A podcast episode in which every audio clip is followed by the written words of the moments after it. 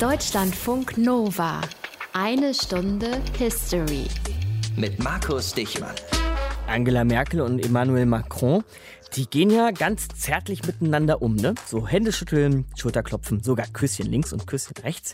Egal, was man jetzt also von den beiden politisch halten mag, das finde ich doch richtig stark. Das gefällt mir. Küsschen links, Küsschen rechts, Bisou, Bisou. Selbst wenn man sich über europäische Wiederaufbaufonds oder sonst irgendwas richtig in die Haare kriegt. Das finde ich sympathischer als zum Beispiel den Präsidenten der USA, der dann da so Affentänzchen macht, wer jetzt wem und wie nicht die Hand schüttelt oder ob er ihr die Hand schüttelt, der Kanzlerin und so weiter und so fort. Aber selbst wenn man sich so daneben benimmt, so diplomatisch daneben benimmt, gibt es wegen sowas heute keine Kriegserklärungen mehr. Wir gehen jetzt aber mal 150 Jahre zurück in eine Zeit, vor allem eine politische Pattsituation, in der ein freches Telegramm schon reichte, um Krieg auszulösen. Es geht heute hier um die Emser Depesche. Aus den prallgefüllten Schatzkammern der Menschheitsgeschichte.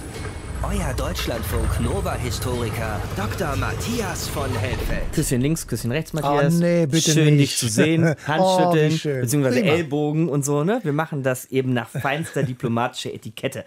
Wunderbar. Die Emser Depesche. Die wird jetzt nicht irgendwo an der Ems, das dachte ich ja früher mal, so im hohen Norden oder so, ne, am schönen Flüsschen Ems ähm, geschrieben, sondern im Kurort Bad Ems in Rheinland-Pfalz. Stimmt soweit, ne? Mhm. Aber eigentlich geht es ganz woanders los, nämlich irgendwo im Süden. Ja, genauer gesagt in Spanien. Und zwar auf den ersten Blick in Spanien, genauer in Madrid. Und auf den zweiten Blick, zwei Jahre zuvor, mit der Gründung des Norddeutschen Bundes. An dem ersten Ereignis waren die Deutschen nicht beteiligt, am zweiten schon. Es wird kompliziert heute, meine lieben Leute. Öhrchen auf, genau zuhören. Wir fangen mit dem ersten oder mit dem zweiten dieser Ereignisse an, Matthias. Also ich schlage vor mit dem zweiten, weil der merkwürdigerweise zuerst stattgefunden hat. Also 1866 gab es einen Krieg zwischen Preußen und Österreich. Berühmt geworden ist dieser Krieg durch die Schlacht bei König Grätz in Böhmen. Diese Schlacht haben die Preußen gewonnen. Mit dabei war übrigens der spätere Reichspräsident Paul von Hindenburg. Es ging um die Vorherrschaft in Deutschland, nämlich den sogenannten deutschen Dualismus zwischen Preußen und Österreich. Preußen gewinnt und wird deutsche Hegemonialmacht über den Deutschen Bund. Den gibt es seit dem Ende der napoleonischen Herrschaft, seit dem Wiener Kongress 1815. Da sind diese ganzen kleinen deutschen Teilstaaten drin organisiert. So sieht ne? es aus. Und Österreich wird südosteuropäische Großmacht und hält sich so ein bisschen aus Deutschland raus. Preußen gründet nach dem Sieg über Österreich mit den norddeutschen Staaten, das kann man sich ja schon vorstellen, des Deutschen Bundes, den Norddeutschen Bund. Präsident dieses Bundes wird der preußische König Wilhelm I. und Bundeskanzler wird Otto von Bismarck. Das fanden jetzt aber nicht alle in Europa so ganz prima. Ne? Im Westen saßen die Franzosen, schauten sich das an und waren nicht so amüsiert. Überhaupt nicht, denn äh, das kann man sich ja auch ein bisschen denken, wenn man auf die Landkarte guckt. Kaiser Napoleon III. sah im Norddeutschen Bund einen Konkurrenten, denn für ihn ging es um die Vorherrschaft in Europa zwischen Frankreich, Preußen und Österreich. Und mit dem Norddeutschen Bund, da war ein starker Staat in der Mitte Europas entstanden. Bisher war da ja immer so eine Art Machtvakuum, also viele kleine, die zwar in einem Bund zusammengeschlossen waren, aber kein, ich sag mal, machtpolitisches Instrument hatten. Es war ein offener geostrategischer Raum mit vielen kleinen deutschen Einzelstaaten. Und das war nun vorbei mit dem neuen, von Preußen gegründeten und dominierten vor allem Norddeutschen Bund. So, das war also die Gründung des Norddeutschen Bunds. Das eine Ereignis, fehlt noch das zweite. Ja, und das fand, wie ich eben schon gesagt habe, in Madrid statt. 1868 war dort die Königin Isabella II. gestürzt worden. Da gab es am Hof viele Intrigen, es gab viele Neider, es gab viele Affären, Verheiratung gegen ihren Willen. Monarchie at its Wie best, man ja? das so kennt, genau. Und der neue spanische König, der wurde jetzt zunächst einmal gesucht. Also Isabella war es nicht mehr, also musste ein neuer her. Es gab einen aussichtsreichen Kandidaten und das war Leopold von Hohenzollern. Jener Leopold wurde von Otto von Bismarck dazu gedrängt, sich zur Verfügung zu stellen. Frankreich aber sagt, das ist eine Umzingelung durch die Hohenzollern. Die sitzen ja schon in Preußen bzw. im Norddeutschen Bund auf dem Thron und jetzt auch noch in Spanien. Dann wären wir ja wie so ein Sandwich von beiden Seiten sozusagen von den Hohenzollern eingezingelt. Und Napoleon, der französische Kaiser, formuliert einen Kriegsgrund, falls Leopold die spanische Krone annimmt. Und daraufhin kriegt der Leopold kalte Füße und sagt, mach ich nicht. Das heißt doch aber, der eigentliche Streitgrund, nämlich dass die Hohenzollern jetzt möglicherweise in Spanien und im Norddeutschen Bund auf dem Thron sitzen und Frankreich, wie du sagst, wie wie Sandwich dazwischen, war doch jetzt eigentlich vom Tisch. Ja, eigentlich schon. Aber, aber, aber es gibt auch Innenpolitik in Frankreich und die übt einen ziemlichen Druck auf den Kaiser auf, Napoleon III., denn der steckt wegen einer anderen Krise so ein bisschen in der Klemme. Das ist die sogenannte Luxemburg-Krise. Und die ist zustande gekommen, als Bismarck sagte, hör mal zu, mein Freund, wir gründen jetzt den Norddeutschen Bund. Mhm. Hat der Napoleon gesagt, gut, wenn ich stillhalte und nichts dagegen habe, dann will ich was dafür bekommen. Also will ich Luxemburg annektieren. Und dieses hat der Bismarck zunächst einmal einfach so ohne Kommentar weiter durchgelassen Lief sozusagen. So. Mhm. Ja. Und als dann der Norddeutsche Bund gegründet wird, schlägt das Wetter auf einmal um. Da sagen nämlich die deutschen Fürsten, nee, also das kann ja nicht sein, dass der französische Kaiser hier einfach Luxemburg annektiert. Ganz im Gegenteil. Wir möchten Luxemburg mit einem Vertrag sozusagen stabilisieren und für neutral erklären. Das wird dann auch gemacht, nämlich in London. Wie so ein Pufferstaat dazwischen quasi. Nee, die wollten einfach sozusagen nicht weitere Machtzuwachs für Frankreich haben. Mhm. Die gucken genauso auf Frankreich als Hegemonialmacht. Ja.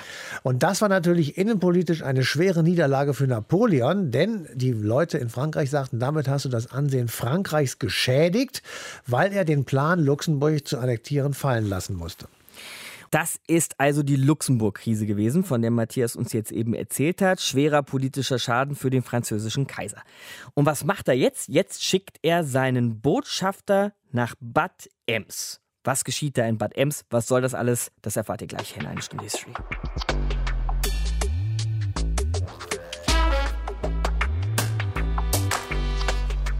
Also, die Franzosen wollen wegen dieser verflixten Erbfolgekiste in Spanien nicht locker lassen. Und sie entsenden einen Botschafter nach Bad Ems. Warum ausgerechnet Bad Ems? In Bad Ems ist 1870 der preußische König Wilhelm im Urlaub. Eine Stunde History hier. Wie jetzt Botschafter und König da in Bad Ems aufeinanderstoßen und wie es schließlich zur sogenannten Emser Depesche kommt, das erzählt uns jetzt Benedikt Schulz. Eine Sommerfrische im Jahr 1870. Bad Ems an der Lahn ist nicht einfach ein Urlaubsort, es ist der Ort für die High Society Europas. Politiker, Künstler, Monarchen verkehren hier, flanieren an der herrschaftlichen, von Säulen umsäumten Kurpromenade. Es kann passieren, dass man beim Lustwandeln dem Mann begegnet, der sich in einem guten halben Jahr Kaiser des Deutschen Reichs nennen wird, jetzt aber noch als preußischer König den Norddeutschen Bund anführt. Aber es ist doch ungewöhnlich, dass an diesem 13. Juli ein französischer Diplomat den preußischen König Wilhelm mitten auf der Kurpromenade einfach so anspricht. Nur, Euer Majestät, da wäre noch etwas. Der König kennt den kahlköpfigen, hageren Franzosen bereits. Graf Vincent Benedetti ist schon seit vier Tagen in Bad Ems. Schon mehrmals haben sie gesprochen. Bislang jedoch nicht auf offener Straße. Zudringlich ist das, denkt Wilhelm. Für das eurige Anliegen gilt doch bereits Isse fait. Diese überaus peinliche Angelegenheit, die Wilhelm als erledigt betrachtet, betrifft die Nachfolger auf dem spanischen Thron. Leopold, als Mitglied einer Seitenlinie der Hohenzollern-Dynastie nur sehr weitläufig mit ihm verwandt, sollte spanischer König werden. Der Kanzler und Ministerpräsident wollte es so, und Wilhelm hatte sich dem nicht entgegengestellt. Bismarck war trotz allem ein kluger, weitsichtiger Mann, er würde schon wissen, was er tat. Doch der Widerstand der Franzosen war gewaltig. Dabei war Leopold mit dem französischen Kaiser Napoleon III. enger verwandt als mit ihm, dem Hohenzollernkönig von Preußen. Wilhelm hatte eingelenkt, hatte seinen entfernten Verwandten zu einem Rückzieher gedrängt. Wie gesagt, eine überaus peinliche Angelegenheit. Ihr versteht sicherlich, dass dies nicht ausreichend sein kann für unseren Empereur. Wir verlangen, dass ihr uns auch für die Zukunft Zusicherungen macht, solcher Art, dass ihr à tout jamais niemals mehr die Kandidatur aus La Maison des Hohenzollern unterstützt. Wilhelm weist das Ansinnen entschieden zurück. Er reagiert ernst, bleibt aber höflich. Dergleichen Engagement à tout jamais darf noch kann ich nicht annehmen. Damit ist die Unterhaltung beendet. Das Treiben auf der Kurpromenade geht seinen gewohnten Gang. Später erreicht den König die formelle Bestätigung, dass Leopold offiziell verzichtet hat. Er lässt dies dem französischen Diplomaten übermitteln. Als der um ein weiteres Treffen ersucht, reicht es Wilhelm. Er habe Benedetti nichts mehr mitzuteilen. Wie bereits gesagt, ist c'est fait. Die Sache ist erledigt. Abecken, schreibt bitte mit! Sehr wohl, Majestät. Der so brüsk angesprochene ist Heinrich Abeken, ein von Bismarck und Wilhelm gleichermaßen geschätzter Mitarbeiter des preußischen Außenministeriums. Der Mann, der von manchen als Feder Bismarcks bezeichnet wird, begleitet den König häufig auf Reisen und ist der direkte Draht zwischen König und Kanzler. Also, Graf Benedetti fing mich auf der Promenade ab. Graf Benedetti fing mich auf der Promenade ab. Seine Majestät stellt Euer Exzellenz anheim, ob nicht die neue Forderung Benedettis und ihre Zurückweisung sogleich sowohl unseren Gesandten als in der Presse mitgeteilt werden sollte. Als in der Presse mitgeteilt werden sollte. Hm. Otto von Bismarck sitzt gegen 18 Uhr in Berlin beim Abendessen, als ihn das Telegramm erreicht. Der preußische Ministerpräsident ahnt schon länger, dass es zu einem Krieg mit Frankreich kommt. Er weiß aber auch, Frankreich muss als Kriegstreiber erscheinen, damit die anderen europäischen Mächte nicht eingreifen. Er ergreift die Chance, die sich ihm bietet. Nun, meine Herren, wir werden tun wie geheißen und den Bericht noch heute Abend veröffentlichen. Ich werde lediglich ein paar rasche Kürzungen vornehmen. Manches lässt sich sicherlich zuspitzen. Wer Bismarcks Text liest, erfährt nichts von der Begegnung an der Promenade. Er erfährt lediglich von der Forderung eines französischen Diplomaten und dass König Wilhelm diesem Diplomaten eine Audienz verweigert. Ende der Durchsage. Bismarck weiß, die Franzosen werden das als Provokation verstehen. Das macht es leichter, den unausweichlichen Krieg als französische Aggression zu vermarkten.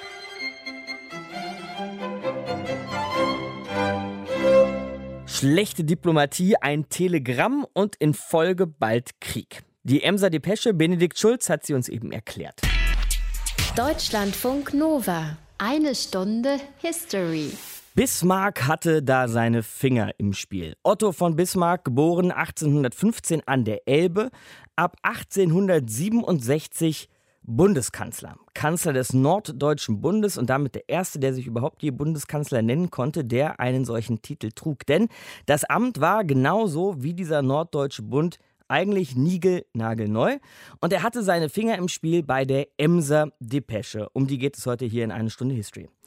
Historiker Hans-Christoph Klaus hat eine Biografie über eben diesen Bismarck geschrieben und ist jetzt zu Gast bei uns. Herr Kraus.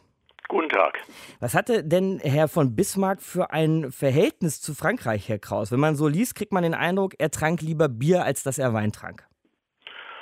Bismarck hatte eigentlich ein recht gutes Verhältnis zu Frankreich. Also er sprach fließend Französisch als Diplomat und äh, er hatte vor allen Dingen auch einen persönlichen recht guten Kontakt zum damaligen Herrscher Frankreichs, also dem Kaiser Napoleon dem Dritten. Also mit anderen Worten, er war niemand, der Frankreich irgendwie als Erbfeind Deutschlands oder so auffasste. Verstehe. Aber er hat natürlich ganz entschieden die Interessen seines eigenen Landes, auch wenn es nötig war, gegenüber Frankreich vertreten. Da sind wir eben genau bei dieser berühmten Emser Depesche, die er, sagen wir wohlwollend, etwas bearbeitet hat, so dass Frankreich von dieser Emser Depesche schließlich sehr provoziert war. War das eine Absicht? War das seine Absicht?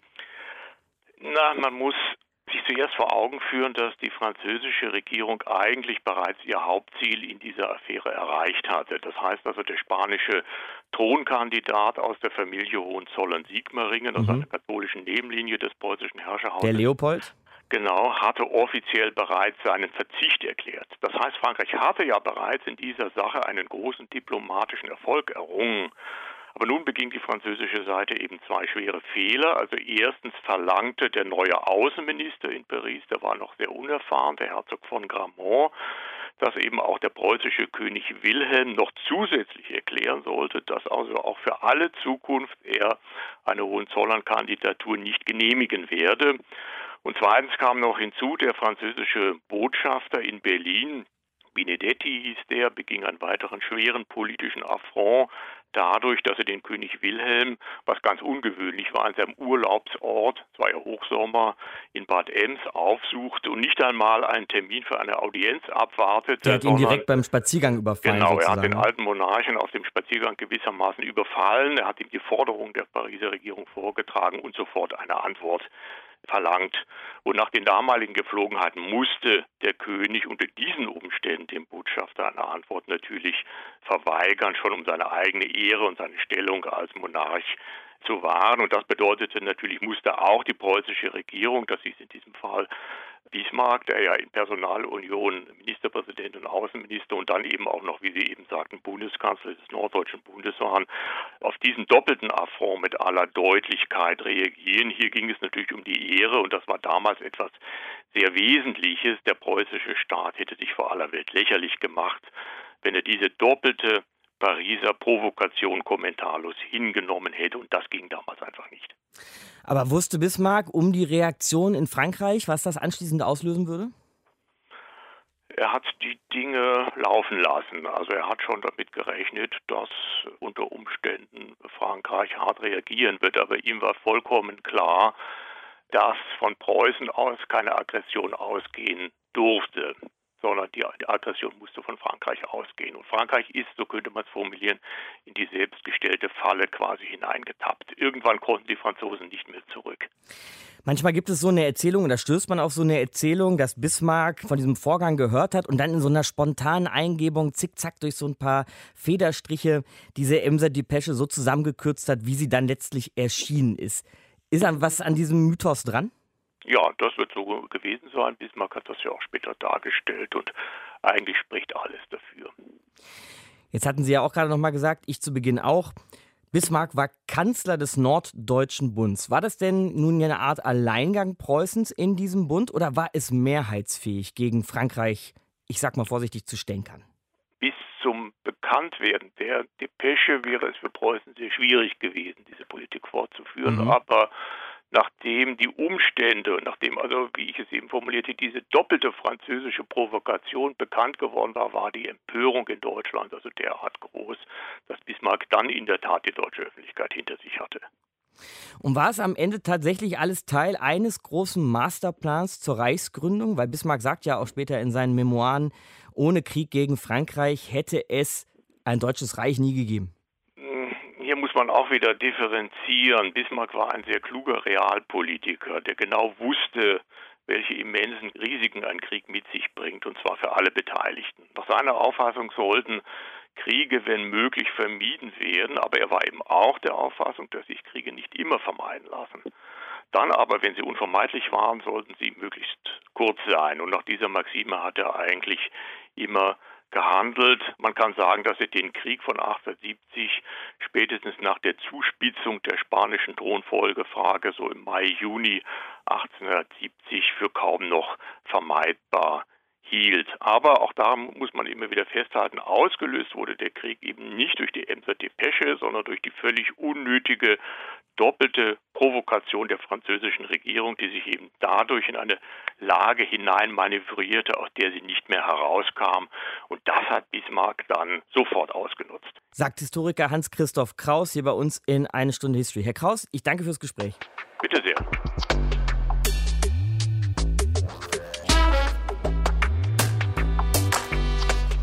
Nachbarn heute, damals und schon immer Nachbarn gewesen. Deutschland und Frankreich. Und 1870 und 71 sind diese Nachbarn dann nicht zum ersten Mal und nicht zum letzten Mal im Krieg miteinander. Ein Krieg, den Autorin Linsa Kahnt in ihrem neuen Buch, geschrieben zusammen mit Hermann Pölking, nicht nur einen Krieg unter Nachbarn, sondern eben auch einen Bruderkrieg nennt. Hallo Frau Sakant. Hallo, Herr Dichmann. Sie versuchen in Ihrem Buch beide Perspektiven irgendwie aufleben zu lassen. Dabei geben Sie uns doch vielleicht mal ein bisschen Einblick in Frankreich 1870, 71. Welche Ziele hatten die Franzosen in diesem Krieg? Also zunächst muss man ja sagen, dass sie sich jetzt genau in dem Moment im Juli 1870 nicht gesagt haben, jetzt führen wir einen Krieg mit diesem Ziel. Mhm. In dem Moment, dass es jetzt in dem Juli 1870 zum Krieg kommt, war jetzt doch durchaus überraschend. Aber man kann ja schon sagen, dass Frankreich es durchaus beobachtet hat, wie nach 1866 der Nachbar Preußen immer mächtiger geworden ist, größer geworden ist, im Norddeutschen Bund die Führungsrolle übernommen hat und zu einem ernsthaften Rivalen für Frankreichs Stellung in Europa geworden ist. Wir haben hier heute schon mal die Formulierung gehört, die Franzosen seien da auch durch die Emser Depesche mehr oder weniger in eine Falle getappt. Klingt doch aber eigentlich so, als hätte es auch strategische, ein bisschen kühlköpfigere Gründe gegeben, in diesen Krieg einzutreten. Ja, man wollte auf jeden Fall diese Thronkandidatur verhindern und durchaus auch in diesem Moment einen diplomatischen Sieg über Preußen erringen, indem man eben öffentlichkeitswirksam auch nach innen gerichtet an die eigene Öffentlichkeit fordert, dass das also zurückzuziehen ist und man da auch den preußischen König in einer Rolle sieht. Und darauf hat man dann gedrängt und der preußische König wiederum wollte ja vermeiden, dass er persönlich damit in Verbindung gebracht wird. Und als dieser Rückzug also erfolgt, ohne dass man diese formelle Erklärung erhalten hat, hat man den diplomatischen Sieg ja nicht errungen. Und dann kommt es eben zu der neuen Forderung, die dann eben zu dieser Unterredung in Bad Ems führt, mhm. auf die dann die Emser Depesche am Ende folgt. Und da kann man schon sagen, dass Bismarck natürlich da einiges provoziert hat und eine Falle gestellt hat, in die die Franzosen getappt sind. Ja, das kann man so sehen. Sie haben aber eben auch relativ schnell einen recht kriegerischen Diskurs geführt und die Mobilmachung geht ja dann auch relativ schnell los. Da waren ja beide Seiten letztendlich bereits innerlich darauf eingestellt, möglicherweise. Jetzt haben Sie ja schon ein paar Mal beschrieben, Frau Sakant, wie die Franzosen da diesen immer stärker werdenden Nachbarn im Osten, also Preußen und den Norddeutschen Bund, so ein bisschen ja, schief beäugt haben. Was hatte Frankreich denn was hatten die Franzosen unter Napoleon III. für eine Vorstellung von Europa? Wie sollte Europa aussehen? Das französische Zweite Kaiserreich ist zur mächtigsten Nation des Kontinents geworden und hat sich da schon als eine Art, sagen wir mal, diplomatischer Dirigent Europas gesehen. Mhm. Ähm, Napoleon III. hat sich auch auf das Konzept der Volkssouveränität berufen, was ursprünglich bei der Französischen Revolution auf den Tisch gekommen ist und das dann für seine eigenen Zwecke genutzt oder eben als Argumentation seiner Diplomatie, als Untermauerung der Diplomatie genommen. Das hört dann aber auf in dem Moment, wo die eigenen Interessen berührt sind und dass man dann ein deutsches Volk in einer deutschen Nation, in einem großen deutschen Reich als Nachbar zusammenwachsen sieht, der möglicherweise dann stärker ist als Frankreich. Das sieht man nicht so gerne. Mhm. Vielleicht hätte man es lieber gesehen, dass sich die Nation der Badener und der Bayern und der Sachsen zusammengeschlossen hätten. Das hätte die eigene Vormachtstellung nicht in Gefahr gebracht. Also da hört diese ideelle Überzeugung der Volkssouveränität hat da ihr Ende gefunden sozusagen. Ja, vielleicht ist das Wort Überzeugung schon falsch. Diplomatie und Meinung und da spielen ja viele Faktoren rein. Also man nutzt ja möglicherweise auch ein Konzept als Begründung für mhm. eigene strategische Interessen. Mhm. Nehmen wir beispielsweise Victor Hugo, der ja im, während des französischen Kaiserreichs im Exil war und von Vereinigten Staaten von Europa geträumt hat. Selbst er schreibt dann am 2. August 1870, also am Tag, wo es in dem Krieg zum ersten Gefecht kommt, schreibt er, ja, ich wünsche den Rhein für Frankreich, damit die französische Fraktion so stark wie möglich wird im Parlament der Vereinigten Staaten von Europa und gegenüber der deutschen Fraktion bestehen kann. Mhm. Wenn die Vereinigten Staaten von Europa Deutsch sprechen, ist das ein Rückschritt von 300 Jahren. Also das ist dann doch so eine Art Selbstverständnis, dass man denkt, es würde Europa auch gut tun, besser tun möglicherweise, als wenn jetzt der Militärstaat Preußen so dominant wird.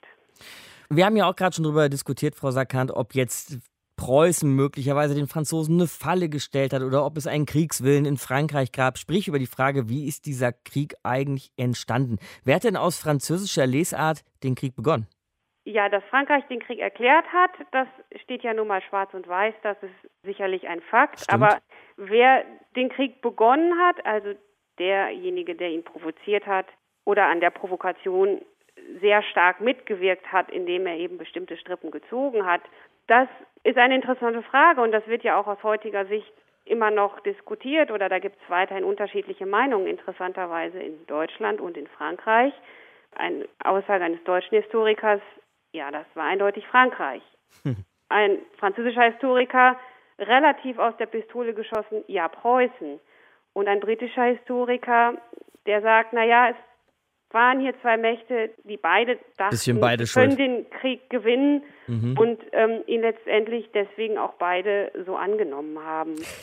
Der Bruderkrieg Deutsche und Franzosen 1870, 71 heißt ein neues Buch von Hermann Pölking und Linsa Kant. Und Linsa Kant war eben jetzt bei uns zu Gast in Eine Stunde History. Ich danke Ihnen fürs Gespräch. Vielen Dank, Herr Diechmann. Deutschlandfunk Nova. Eine Stunde History. Wir reden die ganze Zeit vor allem über den Auslöser, aber jetzt reden wir eben auch noch mal über die Folgen dieses Kriegs, nämlich des Deutsch-Französischen Kriegs 1870-71. Eine Stunde History hier, Matthias bei mir im Studio. Ganz besonders und berühmt war nämlich dabei die heftige Schlacht um Sedan. Diese Schlacht hat den Krieg entschieden zugunsten der Preußen und zu Ungunsten der Franzosen. Und anschließend gab es den Sedan-Tag. Das war jedes Jahr der 2. September. Und an diesem Tag wurde der Franzosenhass auf deutschen Straßen zelebriert. Es wurde deutsche Überheblichkeit zelebriert und die öffentlichen Feierlichkeiten mit dem Kaiser und die privaten Feiern mit Kegeln und Bier. All dies hat das Verhältnis zwischen den beiden Staaten nachhaltig und langfristig zerstört. Und diese deutsche Überheblichkeit kam praktisch aus dem Gründungsmythos Mythos des Deutschen Reichs. Ne? Naja, also mit der Niederlage Frankreichs und dem Sieg Preußens war der Weg frei für ein deutsches Kaiserreich. Denn neben Österreich gab es ja nur noch Frankreich, die etwas dagegen haben könnten. Also, das eigentliche Ziel von Wilhelm I. und Bismarck war die ganze Zeit über die Gründung des Deutschen Kaiserreichs. Und der Versuch, das zu machen, der begann schon, als die deutsche Revolution 1849 gescheitert war. Und jetzt, also ein paar Jahre später, sollte es klappen. Und das Kaiserreich wurde dann auch tatsächlich gegründet, und zwar am 17. Januar 1871. Und jetzt halte ich fest, im Spiegelsaal von Versailles. Ein nicht, historischer Mittelfinger. Nicht etwa in Berlin oder von mir aus auch in Köln, sondern einfach mal schön in Versailles, 40 Kilometer von Paris entfernt. Und das Ganze war natürlich eine schwere Provokation. Gemacht wurde das durch einen sogenannten Kaiserbrief.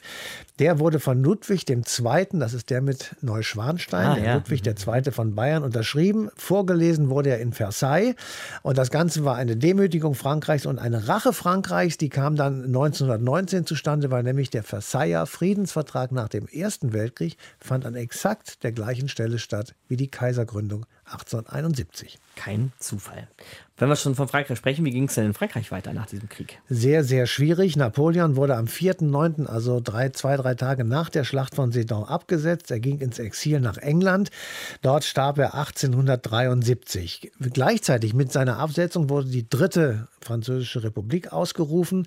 Die Pariser Nationalgarde wurde entwaffnet. Das löste in, in Paris einen Bürgerkrieg aus. Munition wurde gestohlen aus Armeebeständen. Das Militär, das restliche, war überfordert. Im April 1871 sollte die Regierung verhaftet werden. Dieser Aufruf oder dieser Putschversuch wird niedergeschlagen. Ei, ei, ei. Im Mai 1871 radikalisiert sich die Revolte in Paris und es wird die Pariser Kommune ausgerufen, die wie bei der Französischen Revolution einen Wohlfahrtsausschuss gründet und der bestimmt, man höre und staune, eine Mietpreisbremse. er sagt, äh, wir müssen verpfändete Gegenstände so wieder zurückgeben und es wird die Nachtarbeit abgeschafft für bestimmte Berufe. Also ein sozialistisches Experiment, was alleine in Paris, nicht im übrigen Frankreich, versucht wurde. Und im Mai 1871, also nach relativ kurzer Dauer, wird das Ganze blutig niedergeschlagen und geht als Pariser Kommune in die französische und europäische Geschichte ein. Und um was es da eigentlich ging, da möchte ich gerne mal einen Historiker zitieren, den ich sehr schätze. Das ist nämlich Sebastian Haffner. Mhm. Der hat 1987 Folgendes geschrieben. Zum ersten Mal ging es bei der Pariser Kommune um Dinge, um die heute in aller Welt gerungen wird. Demokratie oder Diktatur. Rätesystem oder Parlamentarismus, Sozialismus oder Wohlfahrtskapitalismus, Säkularisierung, Volksbewaffnung, Frauenemanzipation. All das stand in diesen Tagen plötzlich auf der Tagesordnung. Eine Stunde History hier.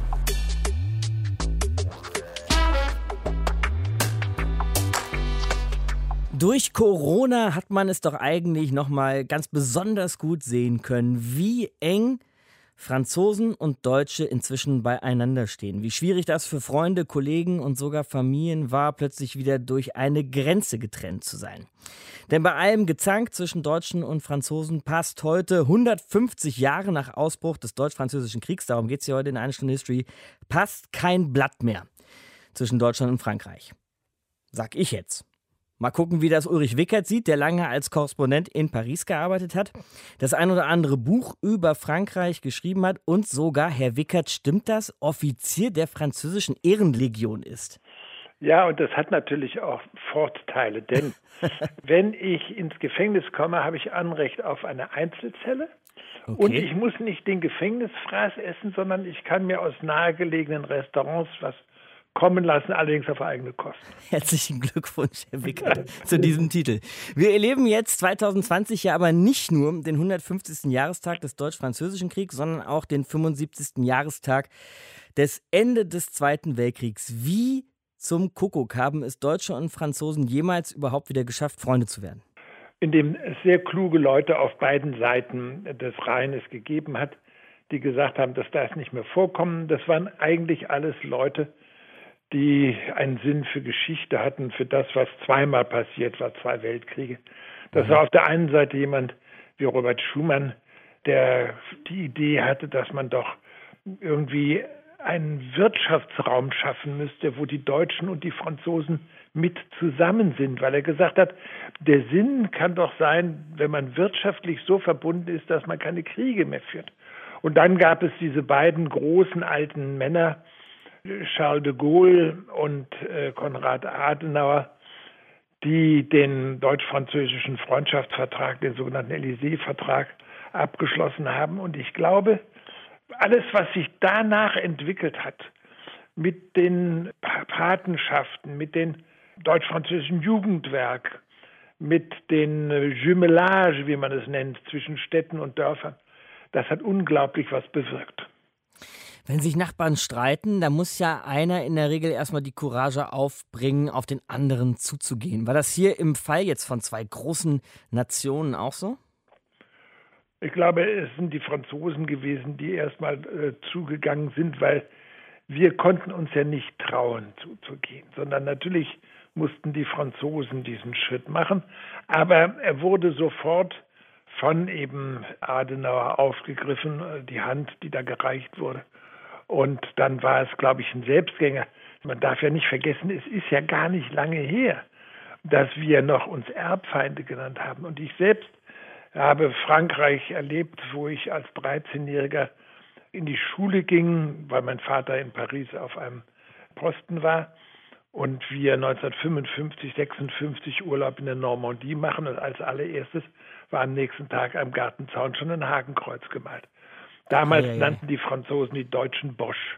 Ich habe es erlebt, als ich in Frankreich Korrespondent war, 1984 sitze ich mit einem Freund in einem kleinen Lokal in der Normandie, weil ich mich vorbereiten wollte auf die großen Feierlichkeiten, die Mitterrand damals zum 40. Jahrestag der alliierten Landung vorbereitete. Wollte ich also gucken, wie ist das alles? Sitze mit einem Freund in einem kleinen Lokal.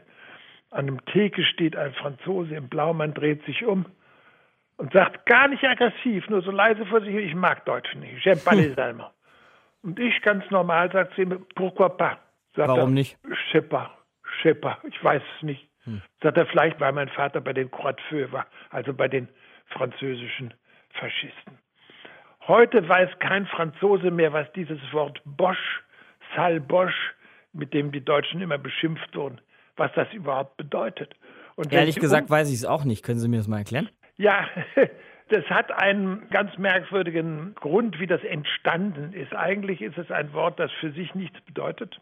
Ende des 19. Jahrhunderts hatten die Franzosen die Angewohnheiten, also aus dem statt Pantoffel, Pantoufle, Pantoche zu sagen. Und dann waren die Deutschen mhm. Les Albosch. Aber da man in Frankreich ja immer den letzten Buchstaben des letzten Wortes rüberzieht, Les Albosch, daraus wurde Les Salbosch. Und wenn Sie heute in Frankreich Umfragen machen, wer sind die besten Nachbarn, wer sind die beliebtesten Nachbarn, dann sind es immer die Deutschen. Mhm. Aber wenn Sie jetzt noch mal gerade von diesem Hakenkreuz am Zaun in Ihrem Urlaub in Kindheitstagen erzählt haben, diese deutsch-französische Freundschaft begann also erstmal auf der Ebene der großen alten Männer, wie Sie vorhin gesagt haben, de Gaulle und Adenauer, aber so bei mir und Ihnen, den normalen Leuten, war das noch nicht angekommen. Bei mir als Kind war ja eigentlich gar kein Grund, da was zu kennen, was eine Erbfeindschaft ist oder sowas. Bei vielen Deutschen, die in Frankreich im Krieg gewesen sind, gab es natürlich ein gewisses Verständnis für die Franzosen und bei den Franzosen den jungen Leuten gegenüber gab es eigentlich überhaupt keine negativen Gefühle. Mir hat letztens ein Mann, der erfahren hatte, dass ich mich so als Deutsch-Franzose fühle, einen Brief geschrieben, wo er drin stand, ich bin ganz am Anfang der 60er Jahre, als es die deutsch-französische Jugendwerk zum ersten Mal gab und Reisen machte. Dann bin ich in Frankreich gewesen, in einem Ort. Und wir wurden von dem Wirt als Deutsche, junge Menschen, unglaublich freundlich empfangen. Und der hat uns dann erzählt, seine Frau und sein Kind sind bei einem Bombenangriff umgekommen. Seine Eltern sind als Leute Mitglieder der Resistance von den deutschen Gestapo-Leuten umgebracht worden. Aber er sagte, ich werde euch doch dafür nicht verantwortlich machen und hat denen nochmal keine Rechnung gegeben. Also Sie sehen, dass es da doch äh, unterschiedliche Bewertungen schon gegeben hat. Ist es dann also so, wie ich ganz am Anfang gesagt habe, es passt kein Blatt zwischen Deutschen und Franzosen? Ach, passt schon das eine oder andere Blatt, weil die Franzosen verstehen die Deutschen nicht und die Deutschen verstehen die Franzosen nicht. Also da gibt es schon große Unterschiede. Aber das ist ja auch gut so. Das sind kulturelle Unterschiede, das sind Unterschiede aus den verschiedenen Identitäten kommen. Und das sehen wir ja auch in der Politik, dass die Franzosen einfach ganz anders in vielen Dingen, auch in wirtschaftlichen, finanziellen denken, als wir Deutschen. Das hat aber mit unseren Kulturen zusammen. Der französische Historiker Fernand Braudel der hat in seinem Buch über die Identität Frankreichs geschrieben, die Franzosen sind ein katholisches Land und deswegen sind sie Opfer des Kapitalismus und keine Betreiber des Kapitalismus. Die Deutschen dagegen sind Protestanten und deswegen sind sie eben Leute, die mit dem Geld ganz bewusst umgehen. Das sind die Leute des Kapitalismus.